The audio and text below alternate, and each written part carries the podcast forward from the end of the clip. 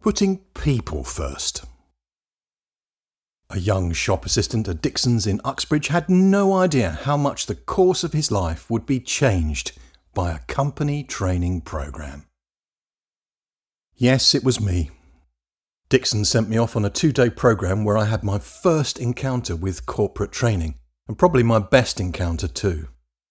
Two charismatic entertrainers from Time Manager International introduced me to neurolinguistic programming and transactional analysis, all in the service of putting people first. Filled with enthusiasm, I couldn't wait to get back to the branch and put the customer first. I had a shock.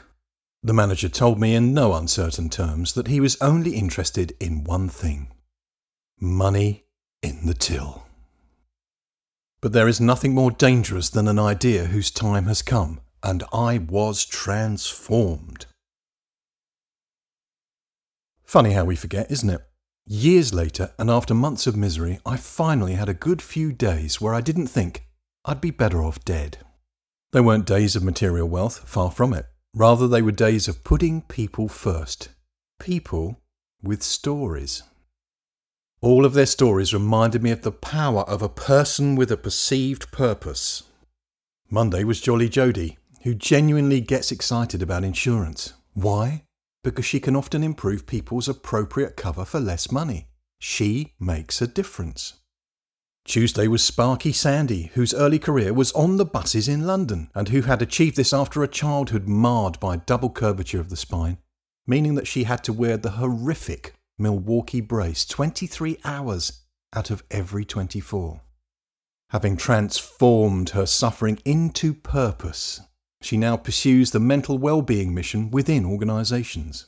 Wednesday was Elegant Elliot, an IFA with his own story of breakthroughs against frightening odds.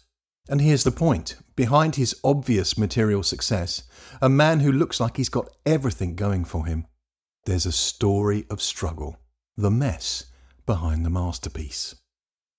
Of course, lunch by the sea with generous Jackie and elegant Elliot also helped make the day rather special. Thursday was my own turn to be interviewed by the lovely Linda. Linda's a writer too, with a podcast for writers, so it was an effortless and enthusiastic stream of consciousness shared between wordsmiths. Friday, back to what I've come to expect as normal. But like the Putting People First program, it was too late. I realised people, one to one, not in crowds, give me energy when we get behind the published version of themselves to the stories behind. Those who know me know my intense preference for introversion. This doesn't mean, though, that I don't like people. Genuinely authentic encounters with people are like books come to life. Stories are enchanting, uplifting, inspiring. Who could you take time out with this week to listen to their stories? Moodscope is an excellent example of putting people first. Tell us your story.